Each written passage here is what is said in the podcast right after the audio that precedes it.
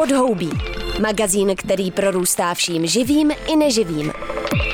Prostor pro přírodu, ekologická témata a udržitelnou budoucnost. Podhoubí. To je útěk do divočiny Ondry Šebestíka na rádiu Wave. Petra Kolínská je bývalá komunální politička na městské části Praha 6 za stranu Zelených a později na pražském magistrátu. V současnosti je koordinátorkou projektu Měníme klima v legislativě pro naše obce a města v Asociaci ekologických organizací Zelený kruh. V podhoubí si povídáme o bedlivě sledované novele stavebního práva, která by mohla vrátit občanským spolkům možnost vyjadřovat se k záměrům, které mohou mít dopad na životní prostředí. Pokud vás znepokojují současné tendence omezit právo veřejnosti vyjadřovat se k záměrům, které mohou mít významný vliv na životní prostředí, na stránkách klimavlegislativě.cz můžete pomocí předpřipraveného formuláře napsat přímo poslancům.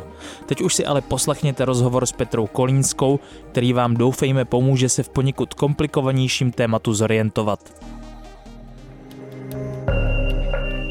Je to třeba na to upozorňovat, je třeba protestovat a je třeba se brát za právo účastnit se ochrany životního prostředí. Návrh novely zákona stavebního a zákonů souvisejících nám naše práva účastnice řízení vezme. Například i tady ten strom na Malostranské náměstí byl zachráněn díky aktivitě občanů. Budeme se teda spolu bavit o účasti veřejnosti ve stavebním řízení, o možnostech veřejnosti se stavebního řízení e, účastnit a o tom, že se to v tuhle chvíli komplikuje na legislativní úrovni. E, my jsme se spolu potkali na veřejné debatě v městské knihovně v Praze. Pořádala ji Arnika, jmenovala se Vy tu stavíte, my tu žijeme. Byl tam pan e, advokát Petr Svoboda, náměstek ministerstva životního prostředí Petr Hladík, Hanna Landová z hospodářské komory a vy. A tam zaznělo, že podle výkladu advokáta pana Svobody měla veřejnost do roku 2018 možnost účastnit se těchto stavebních řízení v několika rovinách a to poměrně z dnešního pohledu vlastně široce. E, šlo o možnost vyjadřovat se k povolení kácení dřevin, povolení výjimek ohledně chráněných rostlin a živočichů, povolení výjimek v chráněných územích a územním a stavebním řízení. A to se po roce 2000 nebo se začátkem roku 2018 nějakým způsobem změnilo. A my se teď budeme bavit o tom, co se děje dál, co se děje v současnosti, ale abychom to asi pochopili, tak si myslím, že se stejně budeme muset trošku vrátit k těm uh, legislativám předchozím. Takže pojďme si říct, proč uh, je důležitý, aby se veřejnost mohla stavebních řízení účastnit a jakým způsobem to bylo zaručeno v právních uh, normách v minulosti. Tak předně děkuji za pozvání. Dobrý den posluchačům a posluchačkám. Já bych začala před rokem 89, kdy vlastně ten odpor vůči um, nesvobodě a odpor vůči uh, režimu hodně byl založen na nesouhlasu s tím, jak ten režim se choval k životnímu prostředí a v jakém uh, vlastně prostředí museli lidé žít. Vlastně řada těch demonstrací tehdy byla právě za to, aby se eh, dal dýchat vzduch a aby voda v řekách nebyla jedovatá.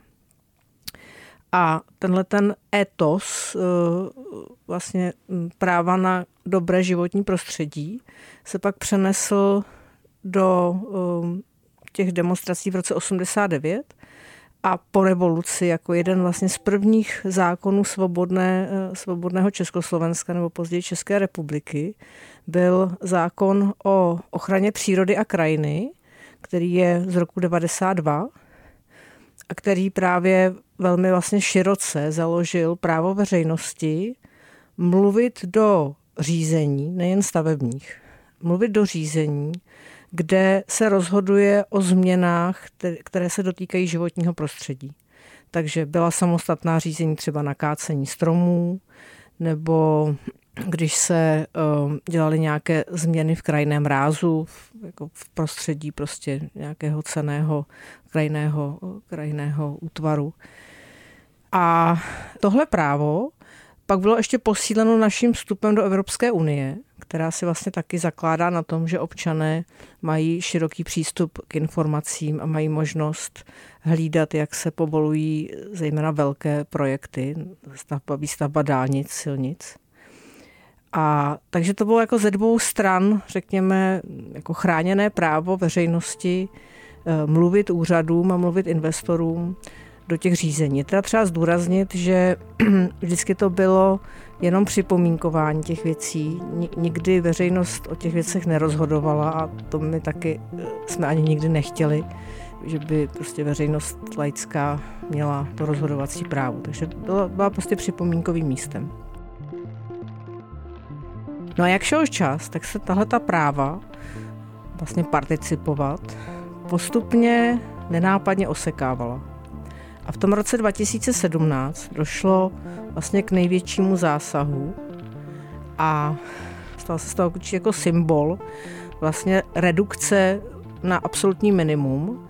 A tehdy tím nejsilnějším argumentem bylo, že účast občanů ta povolovací řízení zdržuje, že, že prostě neuměrně protahuje a s tímto tedy se ta práva de facto u menších staveb zrušila.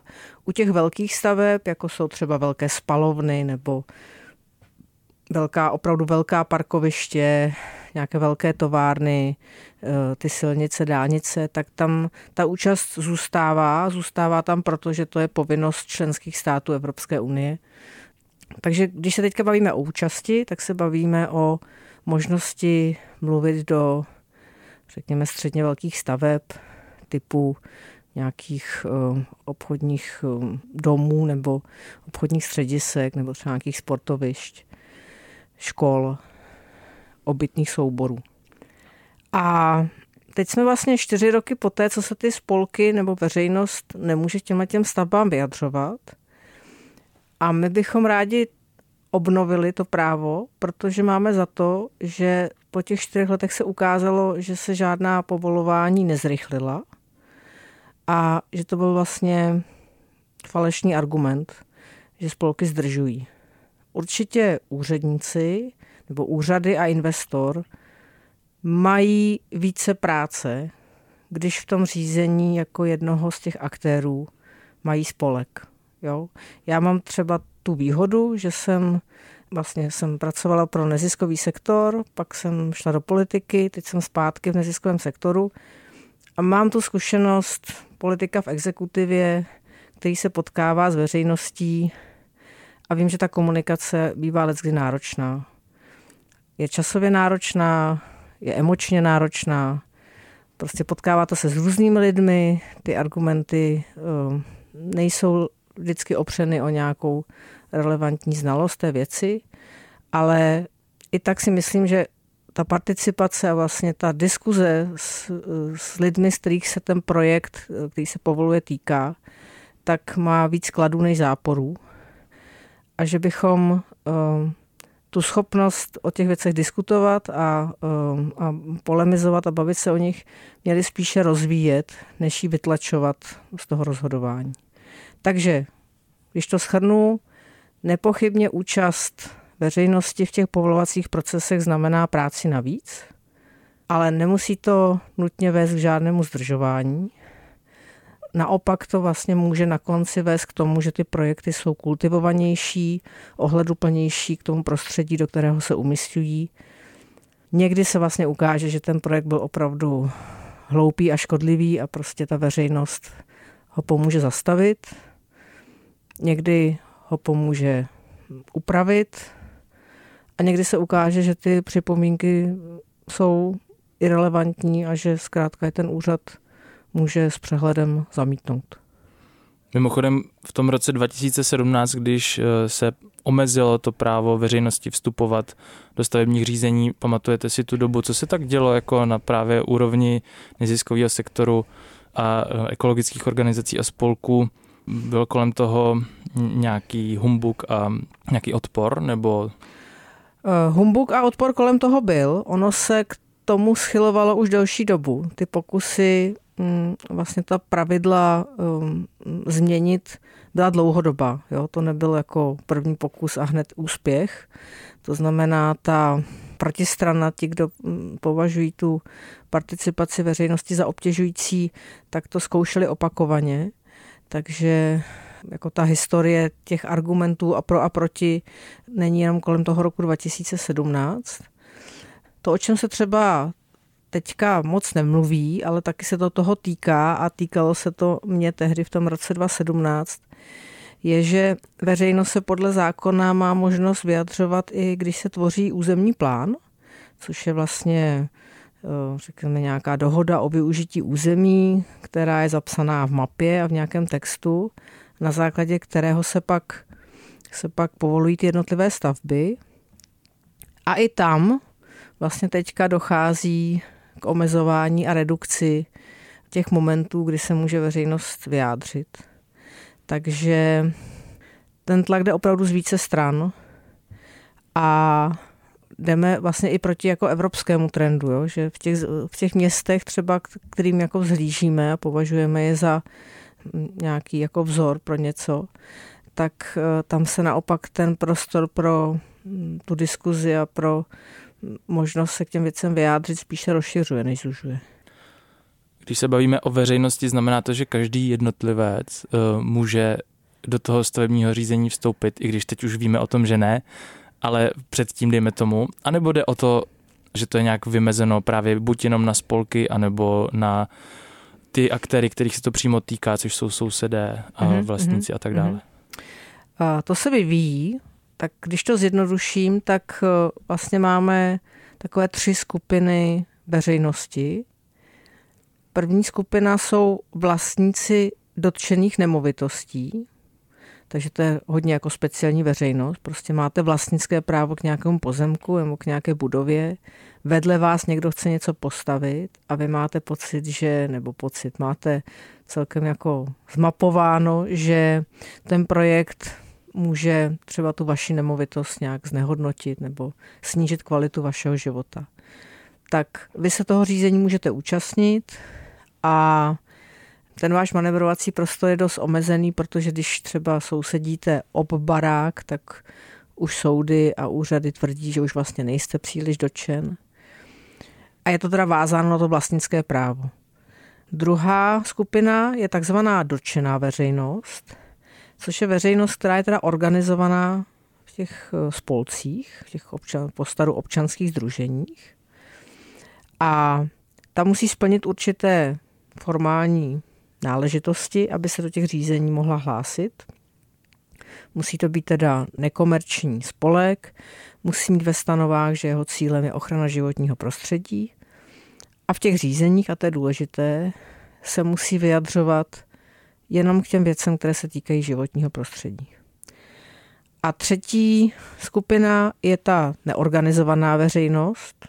Kdokoliv, kdo z nějakého důvodu má potřebu um, do těch věcí intervenovat. A uh, tam třeba, když se projednává ten územní plán, tak máte tu možnost se vyjádřit stejně jako ten vlastník u těch eh, stavebních nebo povolování konkrétních staveb, eh, tam se postupem času došlo k tomu, že se ty jednotlivci vlastně jako účastnit nemají, protože už je to opravdu organizačně dost náročné, když se vám tam najednou sejde prostě 30 lidí, kteří se neznají. Takže vstup do těch řízení skrze ty spolky považuji za rozumný kompromis, kdy jde prostě o nějakou organizovanou Eh, skupinu, která mm, projevuje dlouhodobě zájem o to místo, tak je potřeba říct, že vlastně u těch složitějších projektů samozřejmě ty členové toho spolku se stejně ve výsledku složí a ze svých peněz financují nějakého třeba botanika nebo hydrologa nebo prostě někoho, kdo opravdu rozumí té složce životního prostředí, kterou eh, považují ti místní za ohroženou Často samozřejmě využívají služeb právníků, protože máte-li v tom povolování být relevantní partner, tak nemůžete říkat líbí, nelíbí. Musíte přinést relevantní argumenty a bez té odborné pomoci se ve výsledku stejně ne, neobejdete. Takže i to je jako důvod, proč tam vlastně ten občanský element pustit, že vy vlastně přinášíte pohled, který je sice ze začátku laický nebo motivovaný jenom třeba vztahem k tomu místu, ale na konci jsou odborné argumenty, s kterými se ten úřad musí nějakým způsobem vypořádat. Mám ještě nejasno eh, ve dvou věcech a to, o jakém zdroji práva se vlastně bavíme, protože jsme zmínili zákon o ochraně přírody a krajiny, ale zároveň stavební zákon. A ten stavební zákon prošel novelizací a účinnost má nabíhat začátkem roku 2024, jestli se nepletu. Tak jak rozlišit tyhle dva zdroje v tom, co se teď v současné chvíli děje? Mm-hmm.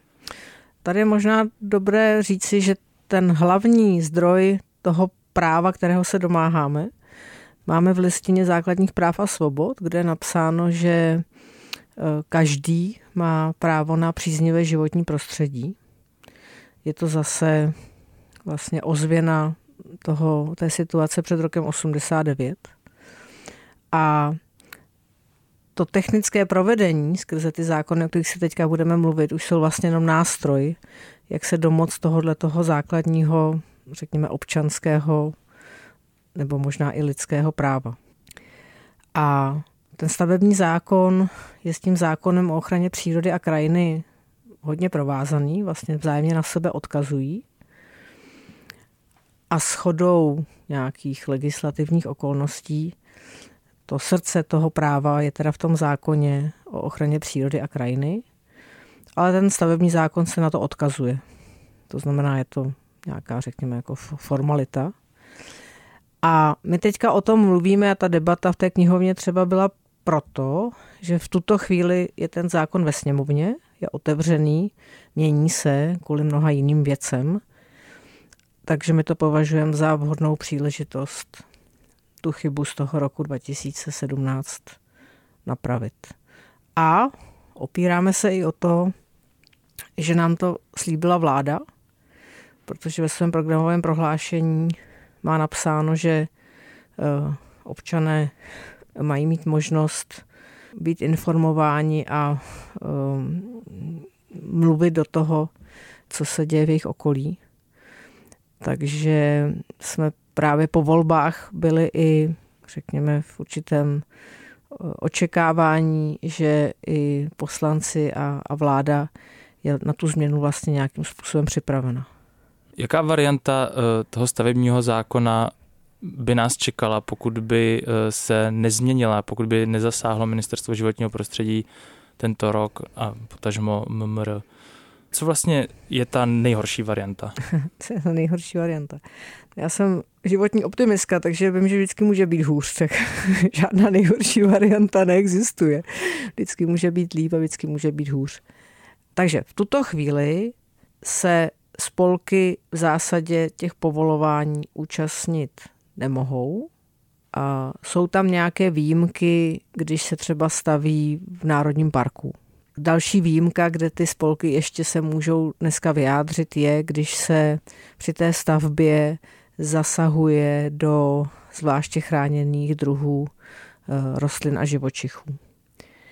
Ten návrh, který teďka vláda poslala do sněmovny, tak vlastně tyhle ty drobné výjimky vypouští. Nemyslím, že cíleně, jo. je to prostě výsledek nějaké celé reorganizace těch věcí. Tím asi nebudeme posluchačky a posluchače zatěžovat. Nebyl to podle mě jako první jako úmysl, ale prostě to tak skončilo. Takže když se nestane nic, tak i ty poslední ostrůvky pozitivní deviace, řekněme, zmizí. A my se snažíme o to, aby poslanci opravdu jako drobnou úpravou konkrétní prostě části toho zákona.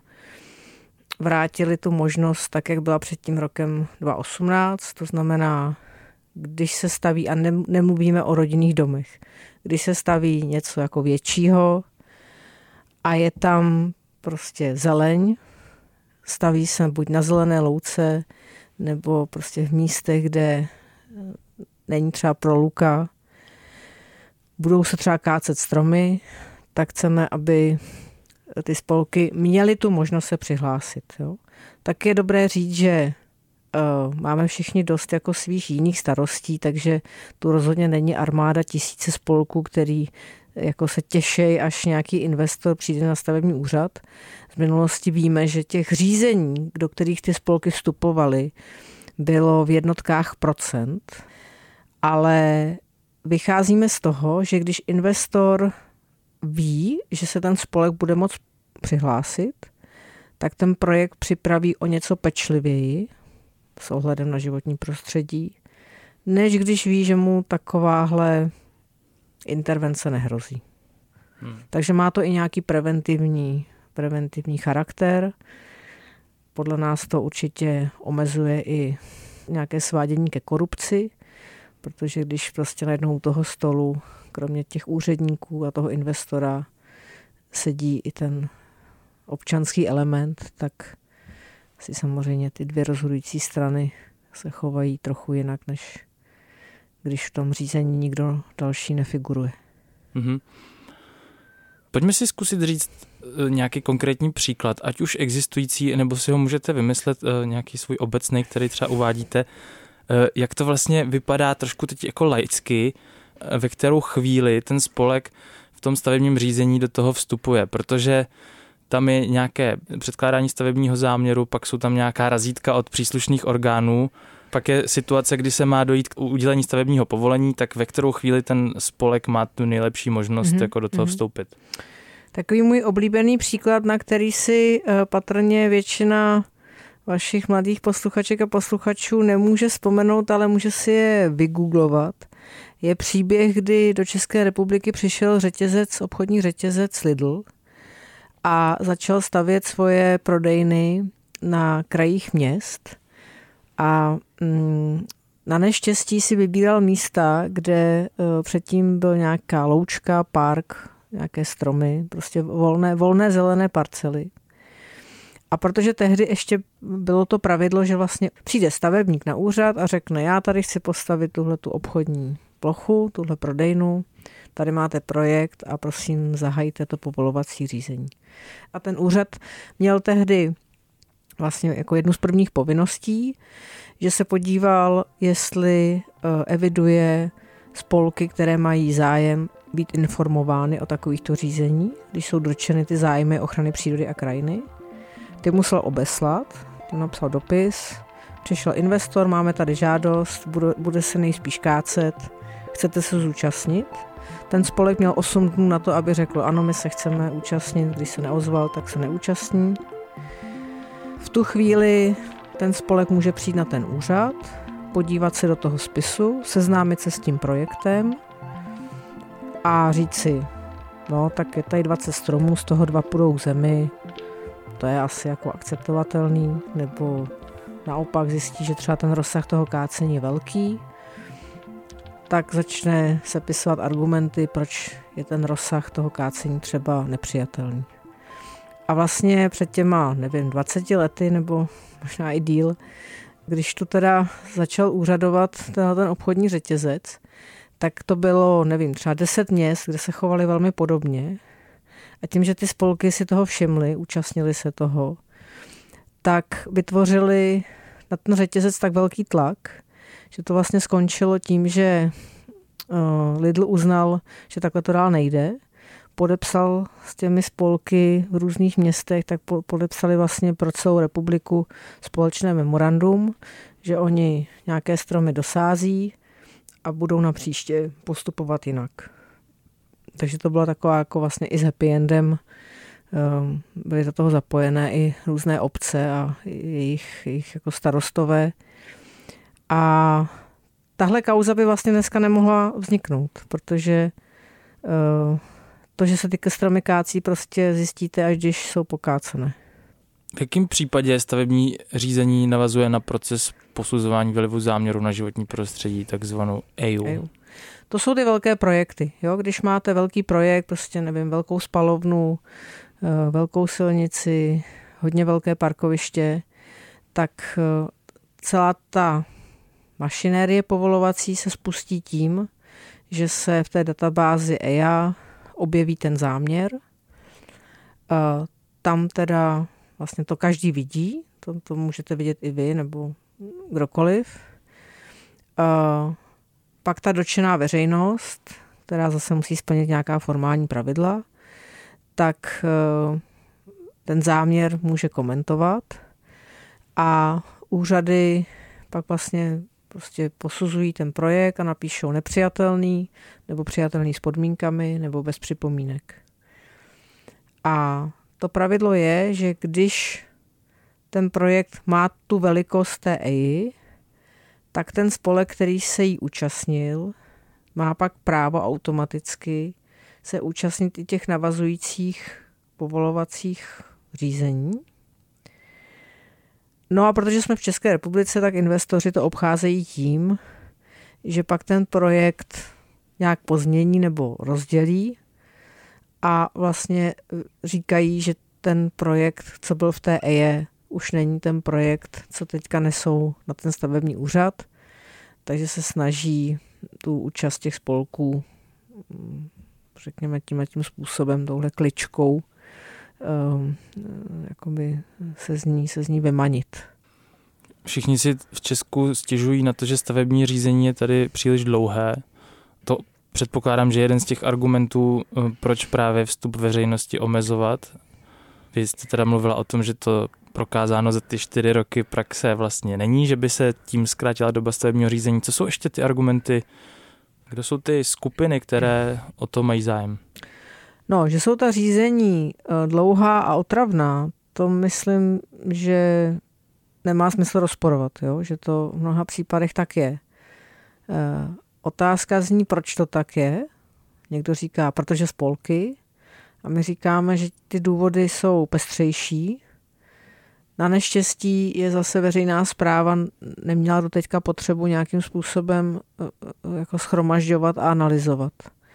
Takže my máme nějaké dílčí analýzy, některé jsou od developerů, některé jsou od, od občanských združení, od spolků, ale e, takové jako asi bych řekla obecně akceptovatelné důvody, proč to drhne, je nízký počet kvalifikovaných úředníků, Prostě jako jsou úřady, kde jich je opravdu málo, nemají třeba dostatečnou zkušenost, takže jim posouzení toho projektu trvá dlouhou dobu. Investoři nosí projekty, které prostě nejsou dobře zpracované, zkouší to. A způsob, jakým se proměňoval stavební zákon a třeba správní řízení, tak eh, když vidíte ty vrstvy, jak na sebe se nabalovaly, tak určitě jako ty zákony lze označit za příliš byrokratické. My jako Zelený kruh jsme už před několika lety mm, jak si apelovali na to, aby stavební řízení bylo jednoduché a přehledné, protože ta složitost eh, je jako nevýhodná i pro tu veřejnost. Takže ty apely na to, aby řízení byla rychlejší a jednodušší, mm, to podporujeme. Na straně Ministerstva životního prostředí je v tuhle chvíli vstup, eh, který se jmenuje Jednotné environmentální stanovisko, který se taky projednává. Ehm, o co jde? Mělo by to třeba zrychlovat právě hmm. stavební řízení? To je vlastně pokus, jak tu složitou problematiku životního prostředí, která je hodně široká, zasahuje vodu, půdu, v některých případech ovzduší, ty zásahy do zeleně, je tam prostě těch složek hodně, tak to jednotné environmentální stanovisko má ambici vlastně všechny tyhle dílčí povolení a dílčí vyjádření nahradit jedním komplexním. Kromě toho, že to má ulevit všem od té byrokracie, tak my si od toho i slibujeme, že se vlastně ta jednotlivá dílčí stanoviska budou posuzovat v jednu chvíli komplexně takže pokud do dneška bylo možné, že si ten úředník řekl, no je to na hraně, ale ještě jim to povolím.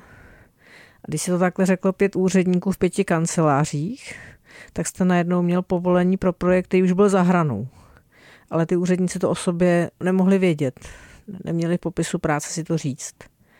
Teď se to bude posuzovat v jedné kanceláři s nějakými podklady na jednou, takže se může stát, že když je to pětkrát na hraně, tak to na konci bude za hranou, anebo naopak, když třeba v jednom tom aspektu, třeba v hospodaření s vodou, bude ten projekt extrémně progresivní a dobrý, tak se třeba může přihmouřit oko zase v jiném aspektu. Takže méně byrokracie, holistický přístup a snad i zrychlení. A která instituce eh, má právo toto stanovisko vydávat? Budou to odbory životního prostředí nebo je to něco jiného? Budou to odbory životního prostředí na takzvaných obcích s rozšířenou působností, což jsou vlastně obce od určité velikosti, kde se předpokládá, že ten obecní úřad už má nějakou velikost, nějaký počet lidí, nějakou míru erudice a odbornosti, protože tam těch projektů mají hodně, tak vlastně ty lidé i mají možnost mm, se to jako na těch projektech dobře naučit. No a zároveň to bude něco nového, takže to zaběhnutí bude prostě bolet a bude to mít nějaké dětské nemoci. Ale zároveň ještě není jisté, jestli to opravdu bude fungovat. Pokud to poslanci schválí, no, ano. tak je to také samozřejmě předmětem mnoha pokusů to ještě celé udělat jinak. Pojďme teda si říct, co nás čeká ten rok v tomhle tématu, eh, třeba i procedurálně. Tak nutno říct, že poslankyně a poslanci jsou trochu v časové tísni, protože když nenajdou nějaké řešení do června tohoto roku, tak začne platit zákon, který schválila minulá poslanecká sněmovna. A to není dobrý zákon. Takže je prostě toho času strašně málo. Teďka v březnu bude to hlavní gro projednávání v poslanecké sněmovně, pak to půjde do Senátu a možná se to vrátí do sněmovny s nějakými připomínkami. Ale ať už to dopadne jakkoliv, tak eh, věřím tomu, že ty změny povedou k tomu, že se budeme dál zamýšlet nad tím, jak vlastně skloubit tu snahu umistovat stavby rychle a zároveň je umistovat tak, aby prospívali obci a aby tu zátěž, kterou vyvolávají, v něčem zase vraceli. Jo? Jsme se teďka tady vlastně hodně bavili jenom o životním prostředí, ale ten vliv těch staveb je samozřejmě mnohem širší a veřejnost má právo podle mě mluvit i do těch širších souvislostí. Prostě když přijde developer a bude stavět obytný komplex, tak já jako obyvatel té obce přece mám mít možnost pohlídat, že e, s tou bytovou výstavbou bude postavena i nová školka, bude o to navýšen počet e, ordinací, bude sportoviště, bude nový park. Jo, tak, takže mm, vlastně tam ta možnost občanů hlídat, jakým způsobem se ta jejich obec rozvíjí, je, je škoda redukovat jenom na tu ochranu životního prostředí. A tam se pak dostáváme k tomu, že občani nemají prostě mluvit do každé jednotlivé stavby zvlášť, protože to opravdu jako je procesně náročné, ale mají mít možnost relevantně ovlivňovat ty územní plány, případně regulační plány a vlastně se s politiky a s urbanisty a s majiteli těch pozemků a s investory bavit o tom, eh, jak má vypadat ta dohoda o využití území. Takže dlouhý úvod, krátký závěr. Až se schválí stavební zákon, tak nás čeká další kolečko jednání a apelu na vládu, aby reformovala územní plánování v České republice a aby to vlastně to těžiště té společenské diskuze, někdy jako bolavé a nepříjemné, nebylo při umistování jednotlivých staveb, ale bylo při rozhodování o charakteru toho území. Skvělý. Děkuji za tenhle ten závěr schrnující, za načrtnutí nějaký vize pokročilé společnosti, která by tohle dopustila a díky za návštěvu na Radio Wave. Děkuji moc za pozvání.